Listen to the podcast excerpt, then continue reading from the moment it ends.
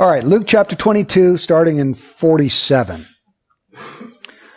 While he was still speaking, behold, a crowd came, and the one called Judas, one of the twelve, was preceding them, and he approached Jesus to kiss him. But Jesus said to him, Judas, are you betraying the Son of Man with a kiss? When those who were around him saw what was going to happen, they said, Lord, shall we strike with the sword? And one of them struck the slave of the high priest and cut off his right ear. But Jesus answered and said, Stop! No more of this. And he touched his ear and healed him. Then Jesus said to the chief priests and officers of the temple and elders who had come against him, Have you come out with swords and clubs as you would against a robber? While I was with you daily in the temple, you did not lay hands on me, but this hour and the power of darkness are yours. Having arrested him, they led him away and brought him to the house of the high priest. But Peter was following at a distance. After they had kindled a fire in the middle of the courtyard and had sat down together, Peter was sitting among them. And a servant girl, seeing him as he sat in the firelight and looking intently at him, said, This man was with him too. But he denied it, saying, Woman, I do not know him. A little later, another saw him and said, You are one of them too. But Peter said, Man, I am not. After about an hour had passed, another man began to insist, saying, Certainly this man also is with him, for he is a Galilean too. But Peter said, Man, I do not know what you are talking about. Immediately, while he was still speaking, a rooster crowed. The Lord turned and looked at Peter, and Peter remembered the word of the Lord, how he had told him, Before a rooster crows today, you will deny me three times. And he went out and wept bitterly. Lord, we ask your blessing on the Word of God today, that it would do its work in our lives. We pray, Lord, that it would do that work that would engender sanctification and a work of holiness in us, Lord, that we would properly reflect your holiness to the world around us. In Jesus' name, amen. In our text today, I think we see Peter at about his lowest, but the lowest he ever got.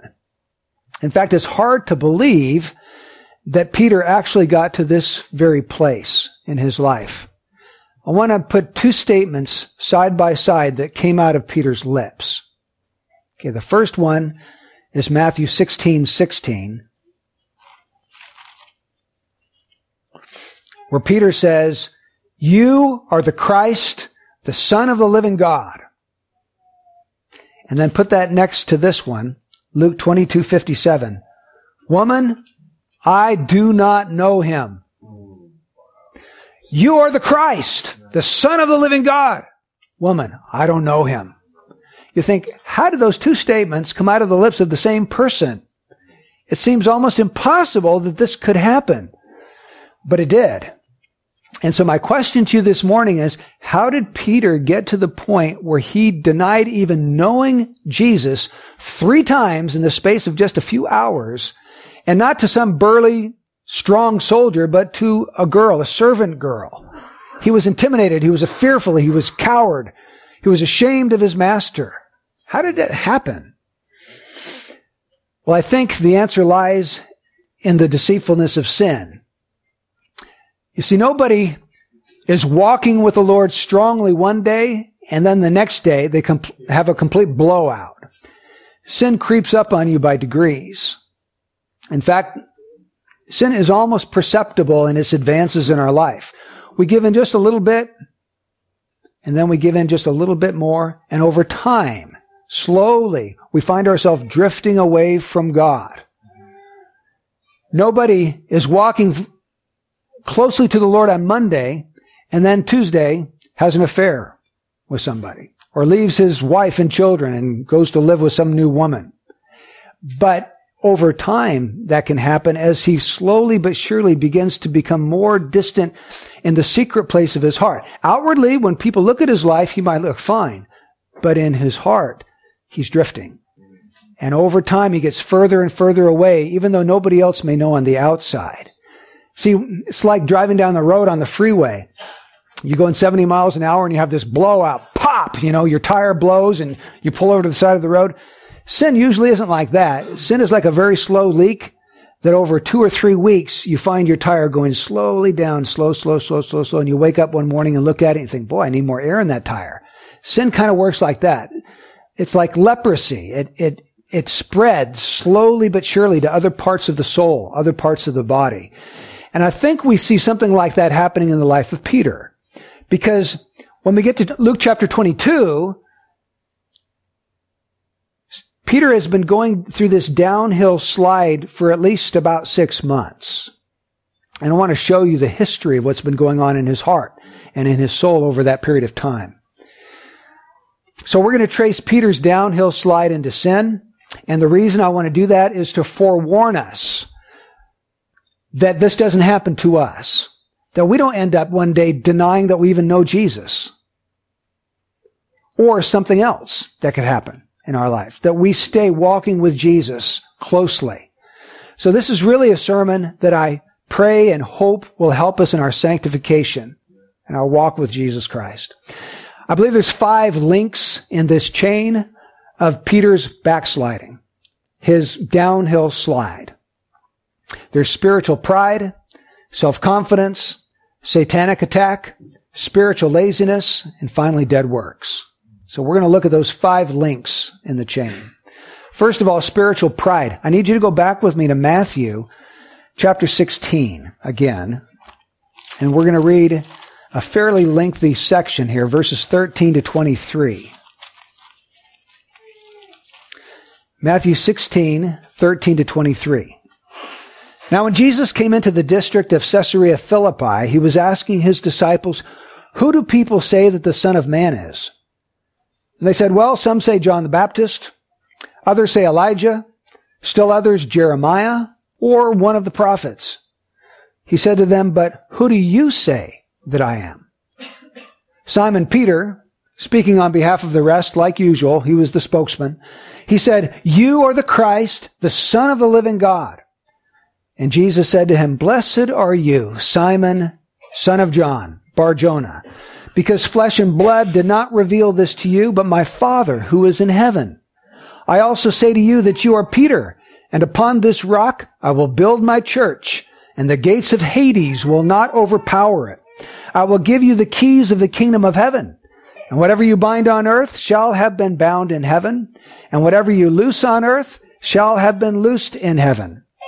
Then he warned the disciples they should tell no one that he was the Christ. From that time, Jesus began to show his disciples that he must go to Jerusalem and suffer many things from the elders and chief priests and scribes and be killed and be raised up on the third day. Peter took him aside and began to rebuke him, saying, God forbid it, Lord. This shall never happen to you. But he turned and said to Peter, Get behind me, Satan. You are a stumbling block to me, for you are not setting your mind on God's interests, but man's. Now, here we have a situation where Jesus is asking his disciples, who do people say that I am? And they give him the comment opinions of the day. You know, some people say you're John the Baptist. Others think that you're Elijah. Elijah went straight to heaven, never died. Maybe you're Elijah. Others say, well, you're Jeremiah, the weeping prophet, or one of the other prophets. And Jesus was really more concerned about what they thought. So he says, but what do you think? Who do you say that I am? And Peter, lovable Peter, he's always the one who's sort of out in front, sticking his foot in his mouth. But in, at this point, he didn't stick his foot in his mouth. He said something from the Spirit of God. He said, you are the Christ, the Messiah. You're the son of the living God. And Jesus said, you are blessed, Simon, because this revelation didn't come from flesh and blood. It didn't come from your own thoughts. It didn't come from another human being. This revelation came directly from God to your soul. And then he started to tell him some amazing promises. He says, your name's Peter, rock. Well, upon this rock, I'm going to build my church And the gates of Hades, the netherworld, the place of the dead, that's not going to prevail against the church. And I'm going to give you the keys to the kingdom of heaven. And you're going to be able to bind and loose with these keys. So can you imagine being Peter that day? And you're thinking, wow, Jesus told me that God himself just spoke to me. I got a revelation from God. I've got an inside line to heaven. Think of that. Flesh and blood didn't reveal this to me. The Father in heaven has revealed it to me. That's, that's pretty amazing. I, I, God is using me. I'm speaking for God. And not only that, but Jesus went on to tell me that he's going to build his church upon the rock. My name means rock. He's going to build his church upon me. And not only that, but he said that he was going to give me the keys of the kingdom. And I'm going to have the authority to use those keys and to bind and to loose. So can you, can you imagine? This is pretty heady stuff. That Peter's starting to kind of be lifted up a little bit. Wow. Look at this. God's using me. I'm speaking for God. He's given me the keys of the kingdom. He's going to build a church on me. He's, and the gates of Hades are not going to prevail against the church. I've got authority. I've got power. So he's starting to strut around a little bit like a banny rooster. And I think that's why verses 21 to 23 took place. He takes Jesus apart by himself after Jesus said he was going to suffer and die, and he starts to rebuke Jesus. And just think about that concept rebuking God in the flesh. Your creator comes down, he becomes flesh, and you rebuke him. It just, that's, that, that's an awful thought to think of it. But Peter here is rebuking Jesus. And he, it says he takes him aside. Lord, I don't want to embarrass you in front of the other 11, but you've got this all wrong. You're talking about suffering and dying. Lord, that's, did, have, do you have temporary amnesia? You just told us that you're going to build this church. The gates of Hades are not going to prevail against it. Lord, we're going to build a monster church. You're going to build it on me, the rock. I'm the rock, Lord, remember? What are you talking about, suffering and dying? That doesn't make any sense. So he's being lifted up now with spiritual pride. He actually thought that he knew more than Jesus. Right? Jesus said he's going to suffer and die. Peter rebukes him and says, God forbid it. That'll never happen to you. And how does Jesus respond? Get behind me, Satan. Isn't it interesting how quickly Peter went from being a spokesperson for God to being a spokesperson for Satan? What happened in between? He's being lifted up with spiritual pride. He's really thinking highly of himself. And all of a sudden, instead of being able to speak forth for God, Satan's using him as a tool. You know, this can easily happen to any one of us. Same thing. God uses you. Let's say you're out there on the street preaching and God uses you. Someone comes to Christ. Or you're at a prayer stop and someone comes up for prayer and you lead them to Christ. Or you're leading a Bible study and you can see the Lord working through you. Or you're preaching at the mission and God uses you to preach there. I mean, this can happen in all number of ways.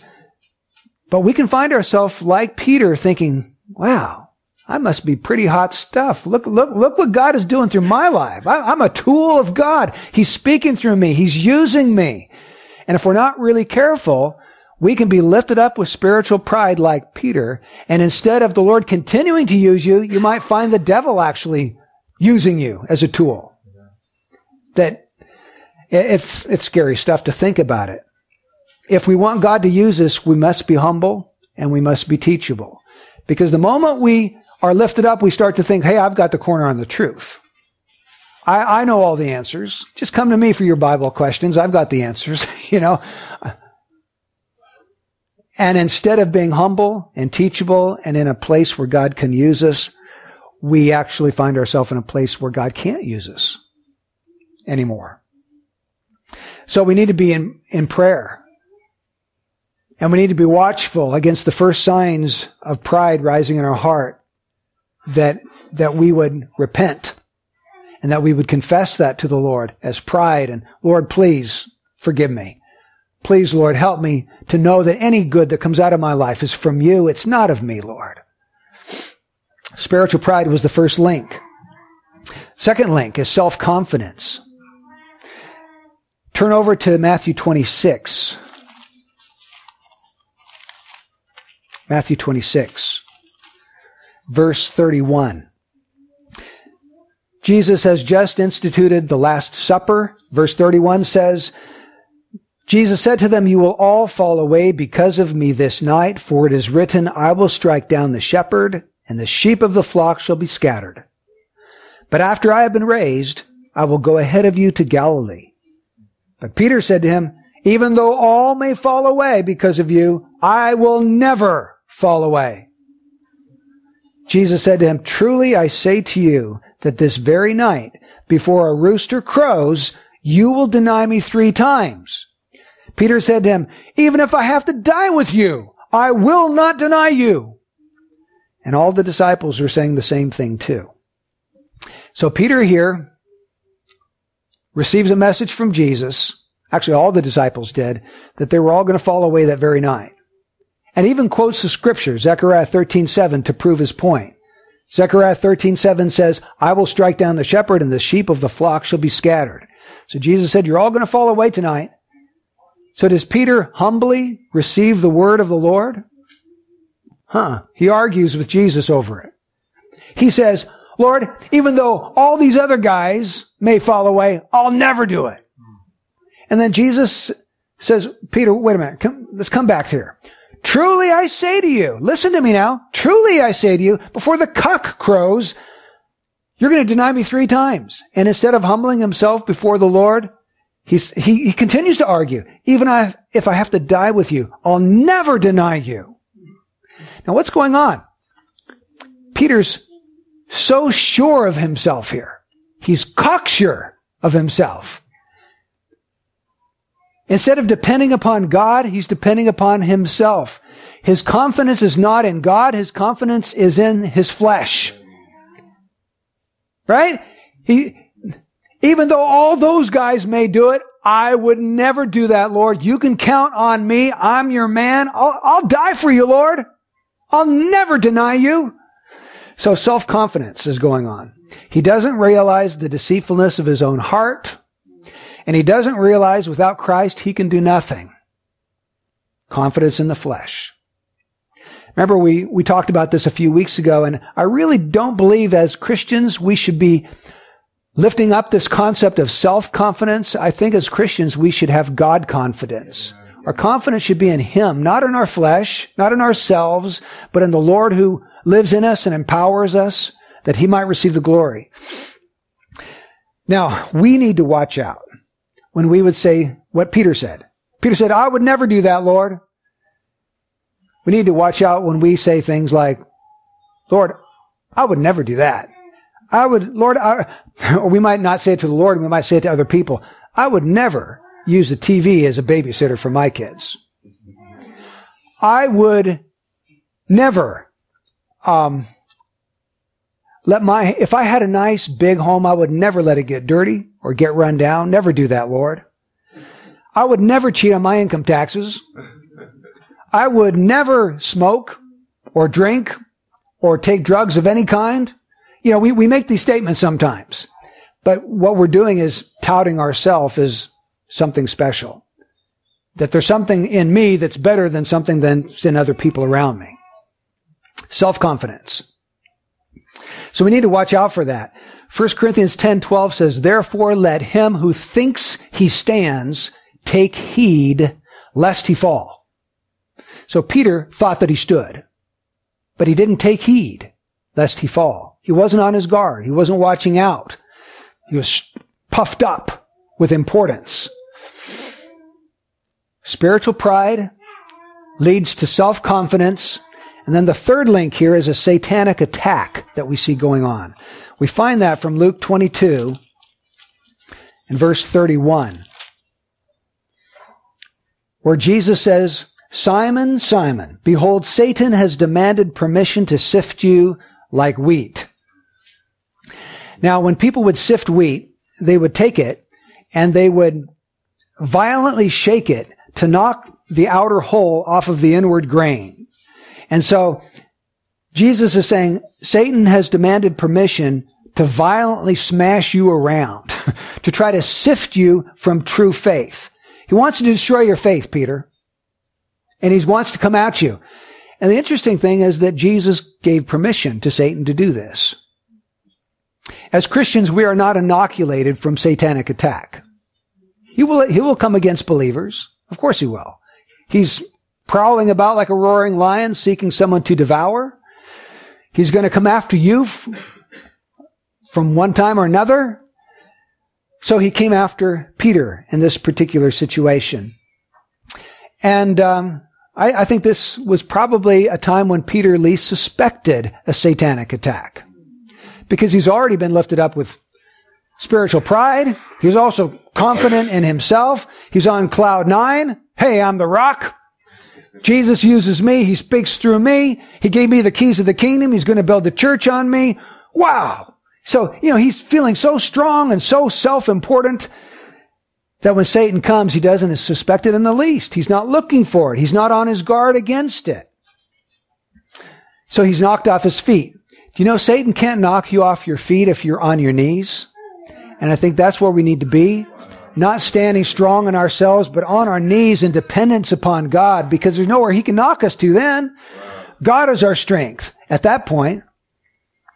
And so we need to be on our guard.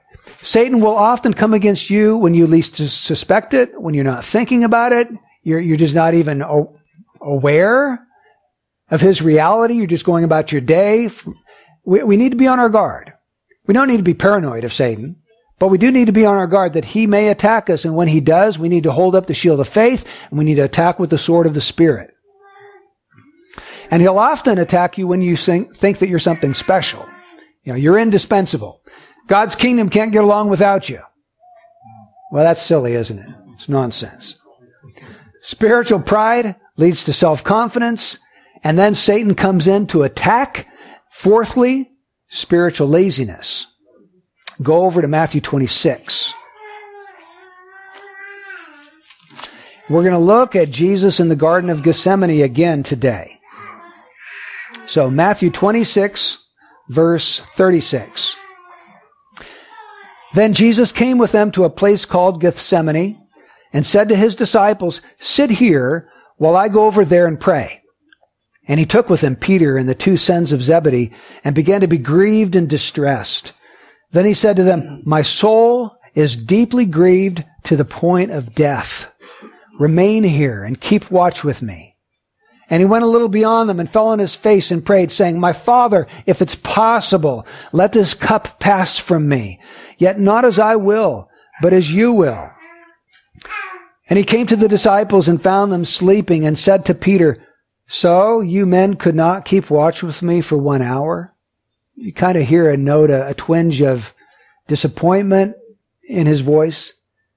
Keep watching and praying that you may not enter into temptation. The spirit is willing, but the flesh is weak. He went away again a second time and he prayed saying, my father, if this cannot pass away unless I drink it, your will be done. Again he came and found them sleeping, for their eyes were heavy. And he left them again and went away and prayed a third time, saying the same thing once more. Then he came to the disciples and said to them, Are you still sleeping and resting? Behold, the hour is at hand, and the Son of Man is being betrayed into the hands of sinners. Get up, let us be going. Behold, the one who betrays me is at hand.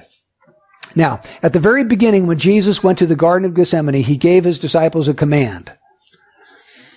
Verse 38. Remain here and keep watch with me. If you put the other gospels together, he told them to watch and pray. Watch and pray against temptation. Keep watching.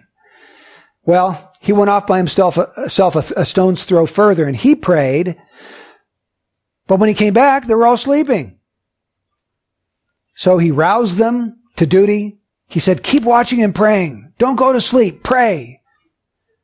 Pray against temptation. Then he went over here again and he prayed by himself. He came back and they're sleeping again. He did that three times. Now, why would Jesus call them to pray? He told them it was because temptation was at hand. I, I think there's probably a couple reasons going on. Remember, Jesus was a real human being. Don't ever get the idea that he's pure God and God alone, and that's all he is. He's also God wedded to a human nature, two natures in one. He's a real person like you and me. He's a real human being. And as a real human being, he experienced the same kinds of weaknesses that we face. And, and I think probably Jesus wanted them to be praying for him. Just last Sunday, we talked about Gethsemane and the horrors of drinking the cup. And folks, none of us are ever going to fathom what that was like. We tried to.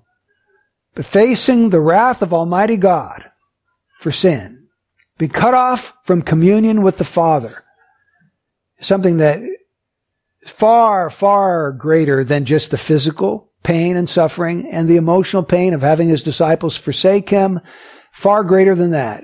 It was intense, deep, spiritual suffering of becoming sin and having sin laid upon him. And so he's asking his disciples to pray. One reason I think was for his own support. As a human being, he dreaded drinking what was in that cup. He didn't want to. He prayed three times that he wouldn't have to do it. But he always said, but not my will. Yours be done. I think secondly, he told them to pray because they needed to pray for themselves. Not only for him, but for themselves because they were going to face the greatest temptation of their life, the temptation to forsake him and flee when he's arrested and taken before these officials. And they failed in their time of temptation because they weren't praying. So I think what we have going on here is spiritual laziness. He called them to pray and they slept instead. Jesus said the spirit is willing, but the flesh is weak. And in our lives, isn't that true? Your spirit, your, your spirit that has been made new, recreated in Christ Jesus, you're indwelt with the Holy Spirit.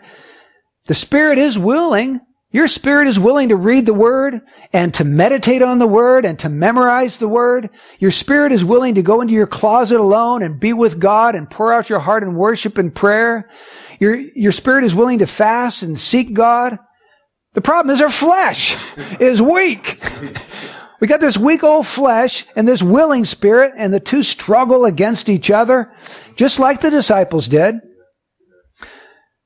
And our problem is that sometimes we neglect the spiritual disciplines because we give in to our flesh rather than cultivating that spiritual side of our life. We indulge the flesh rather than keeping the flesh under. We let our body dictate to our spirit rather than our spirit dictating to our body. Let me share with you this passage. The apostle Paul struggled with this. He tells us that in 1 Corinthians 9 in verse 24. Paul says, don't you guys know that those who run in a race all run, but only one of them receives the prize.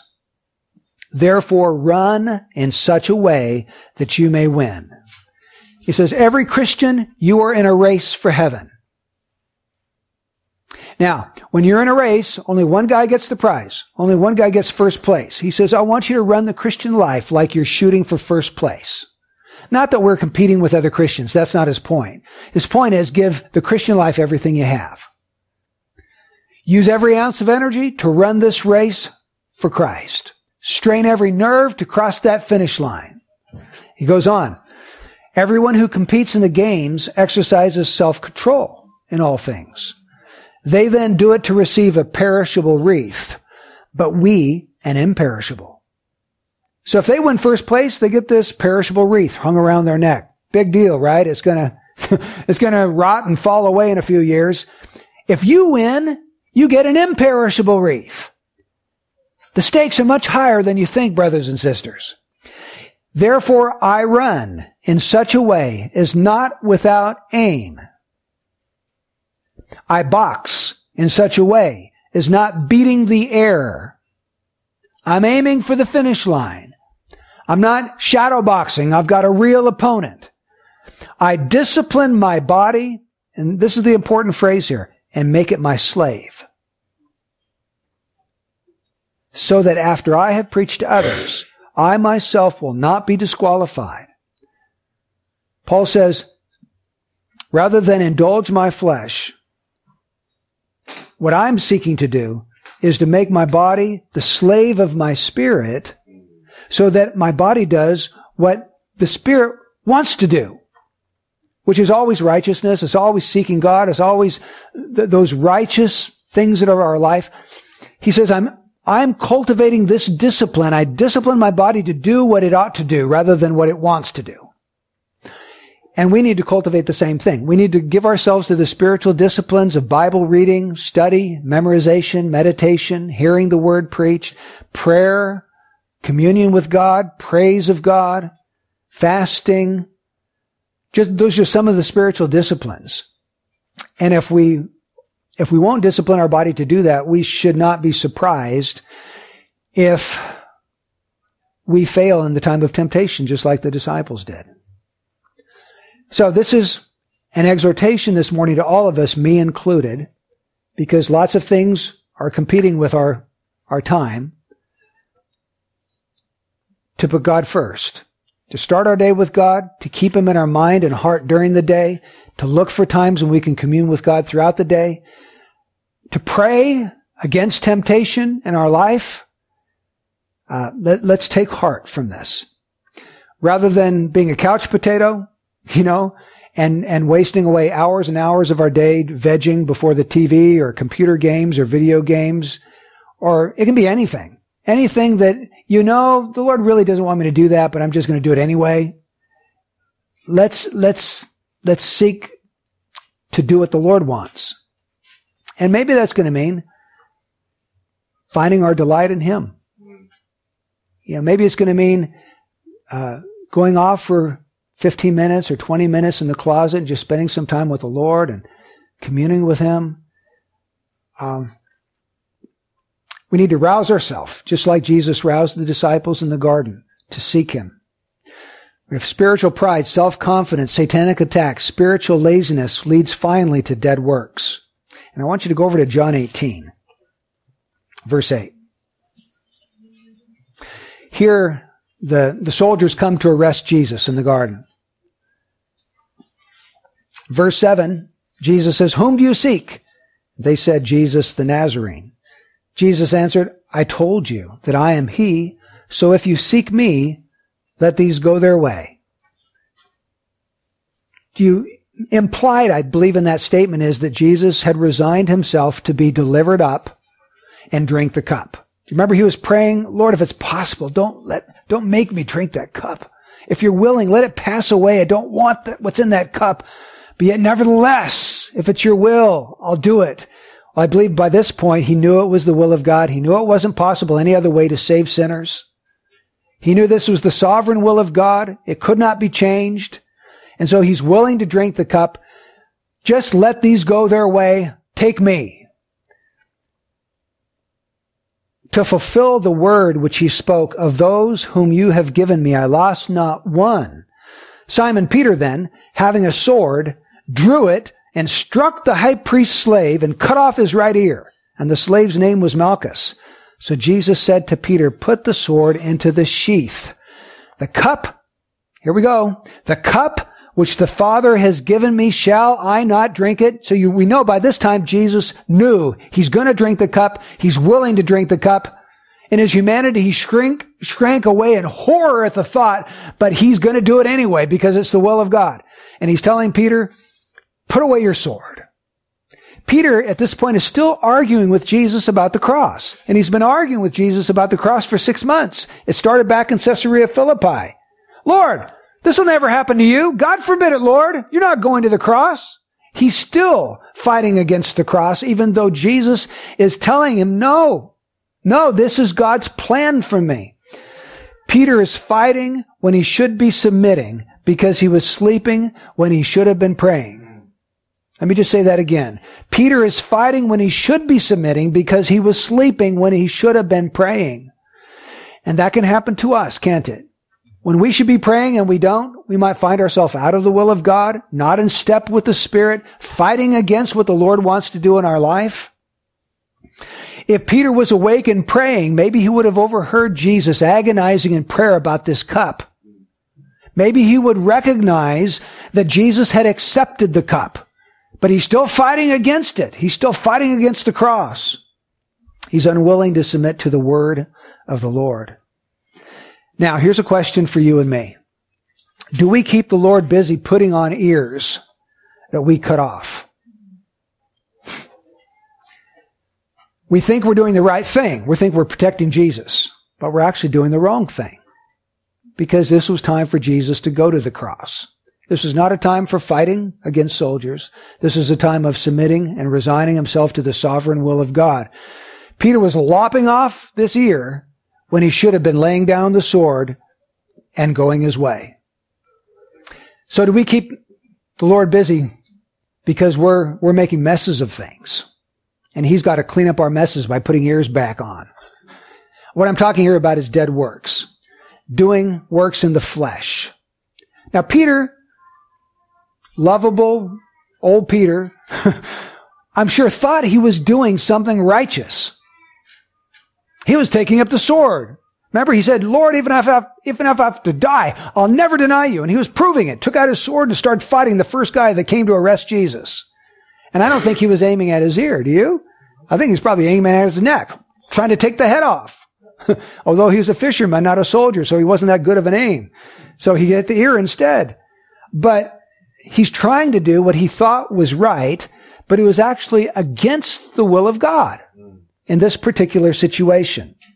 He's out of God's will. And I believe he's out of God's will because he wasn't praying. He wasn't in touch with God. He wasn't listening to the Lord. He was just sleeping. And so when the time of temptation came, he did the wrong thing rather than the right thing. And you know, we can be very, very busy flailing our swords around, thinking that we're doing the Lord's will, being very religious, and we can be completely out of the will of God. Let me just give you an example. Debbie and I were part of a church in Fresno for eight years. And we were very busy and everybody else in that church was very busy because it was just the culture of the church. We went to church every Sunday morning, every Sunday night, every Wednesday night. On top of that, most people in the church were out leading a Bible study or more than one. We had two on Tuesday nights that we were leading. And then on Friday night, it was either an evangelistic concert or a film.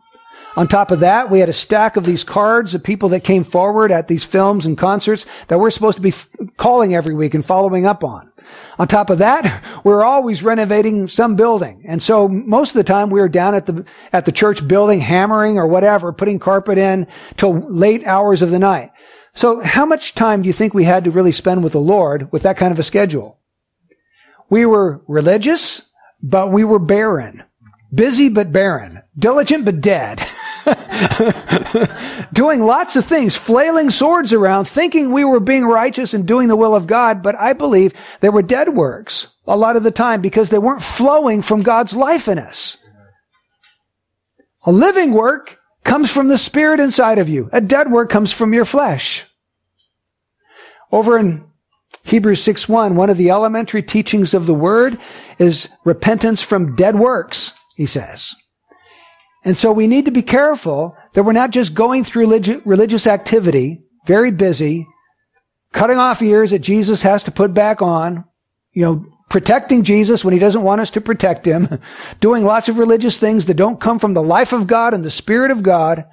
We need to make sure that our preaching, our witnessing, our prayer stopping, our, our missioning, our whatever we do for Christ, our leading Bible studies, our encouraging brothers and sisters, that that flows from God's life in us because we have nothing to offer apart from Him.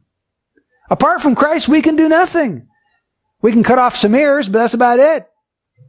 We can't impart anything of real spiritual and eternal value. Now, it's tempting. Dead works are tempting. Even though you may not be close to the Lord, it's tempting to just keep on being religious. And it's tempting for the same reason that the Pharisees were tempted to do it. Jesus said, beware of doing your righteous deeds like these Pharisees, for they think that they will be approved of men. They do it to be noticed by men. All of us inwardly crave attention and admiration and approval. We want people to think highly of us. And so even though we're not really walking with the Lord, we'd like other people to think we are because we want their attention and approval and all of that. And so we kind of keep up this facade. What we ought to do is repent. Right? What we ought to do is go back to God and tell Him, Lord, I'm so sorry that please draw me back into a close relationship with you and help me to keep you close and in my heart and to commune with you throughout the day rather than just go on and keep up the motions. Paul in Philippians 3 3 says, We are the true circumcision. So he's talking about the true Jew who worship in the Spirit of God and glory in Christ Jesus and put no confidence in the flesh. No confidence. Don't, in my flesh dwells no good thing. So I can't have any confidence there. But I can have all the confidence in the world in the living God who dwells in me and is for me and sent his son to die for me. Let's, let's draw out some application as we conclude today.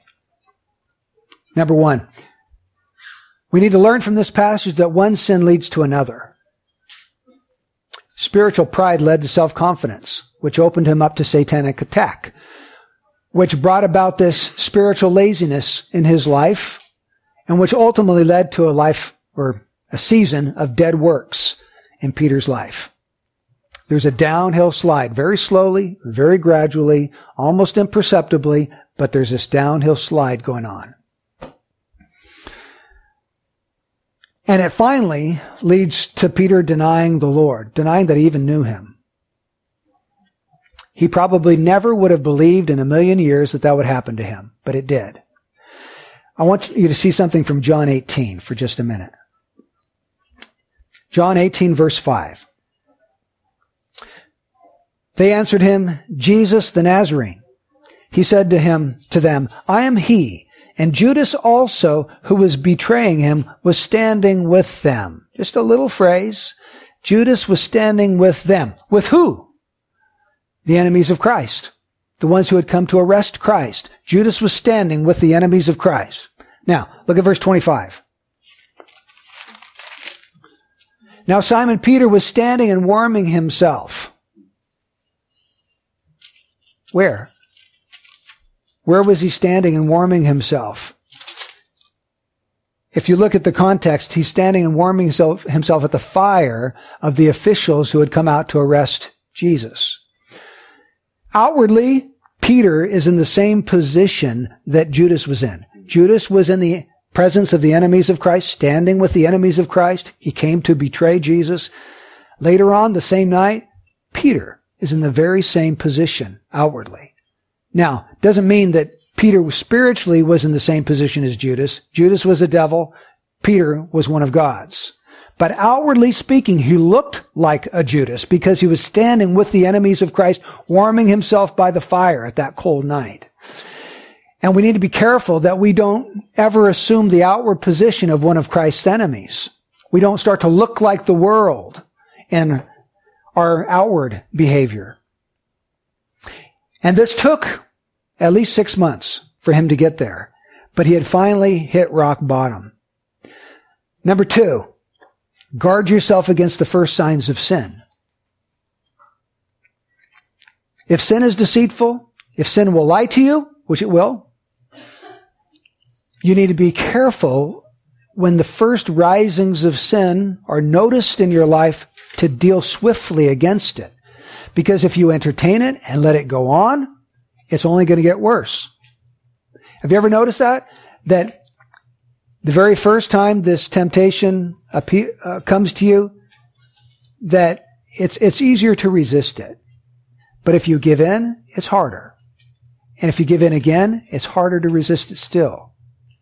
And if you keep on giving into temptation, it starts to have power over you and you start to have trouble resisting it. So we need to guard ourselves against the first signs of sin. Maybe it's, uh, Maybe it's something like lust in your heart. that can lead to something even worse. That can lead to an, an illicit re- sexual relationship with somebody. Maybe it's something like taking that, that first drink that you really know. Now, I'm not saying drinking is a sin because the Bible doesn't condemn all drinking, but, um, if you feel like the Lord doesn't want you to drink and you do it anyway, and then you give in and you start drinking more than you should, and pretty soon you start to have a problem with drinking. Same thing can happen with drugs, as people here well know, who have had to fight that and are still fighting it to be free. We, we need to be careful about the first risings of sin in our heart. If we take the bait, we may find ourselves hooked. Sin leads to more sin.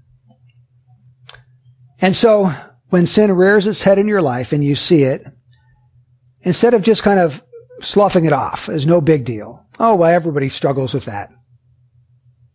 I think we should deal with that. I think we should take it to the Lord. I think we should pray about those things.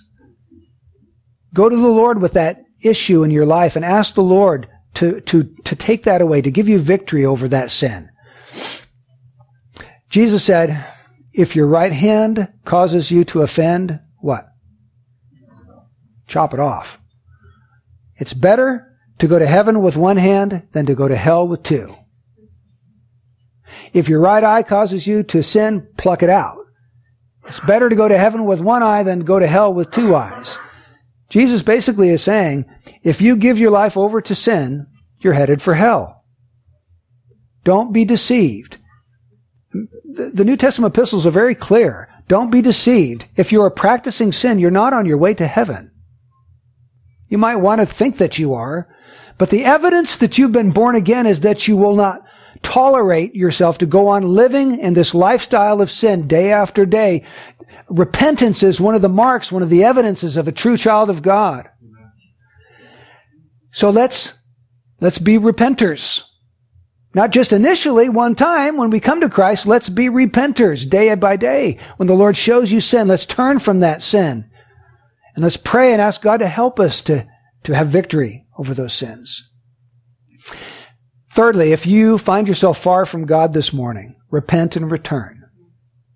Peter was far from the Lord on that night. But when Jesus turned to look at him, he went out and wept bitterly. And those, I believe those are the true tears of contrition and repentance. Jesus restored him. Jesus brought him back. Remember when he had risen from the dead? Uh, was it the angel who said, go and tell Peter, no, go tell the disciples and Peter, he's risen from the dead. Now why did he stick that little phrase in? And Peter. I think it was because Peter was so crestfallen and so despairing of what he had done that he needed a word of assurance from the angel's lips himself that God was on his side. God forgave him. God restored him. And then when he's on, on the Sea of Galilee, do you remember, um, the Lord said, Peter, do you love me? Well, of course I love you, Lord. Feed my sheep.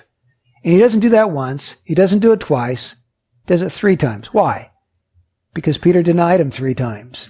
And it's his way of bringing him back in and assuring him, if you love me, here's a job for you to do. Feed my sheep. You're, uh, you're not kicked out of the fold, Peter. You're in my fold. In fact, I'm going to give you an important job. Feed the flock. And it was Peter who then was God's spokesman on the day of Pentecost to preach to that Jewish crowd and see 3,000 people come to Christ. So if you find yourself far from God, instead of just going through the, the motions of religion, repent this morning. Repent of doing dead works. Repent of following at a distance and warming yourself at the enemy's fire. Repent of all of that and come back to the Lord with a full heart today. Give yourself back to Christ today. Uh, give yourself to following Him. Make, make this the beginning of a new week. A new week of communion with Jesus Christ. Amen. Amen. Let's pray. Lord, we pray that your work would do its, its work, your word would do its work in our hearts and in our lives. We pray, Lord Jesus, that our first and greatest priority in life would be to love you with all of our heart, soul, mind, and strength. Please, Lord, we don't want idols in our hearts. We don't want to give ourselves to idolatry. We want you to reign within these hearts of ours. So do that work on us, Lord. Sanctify us by your Spirit. In Jesus' name, amen.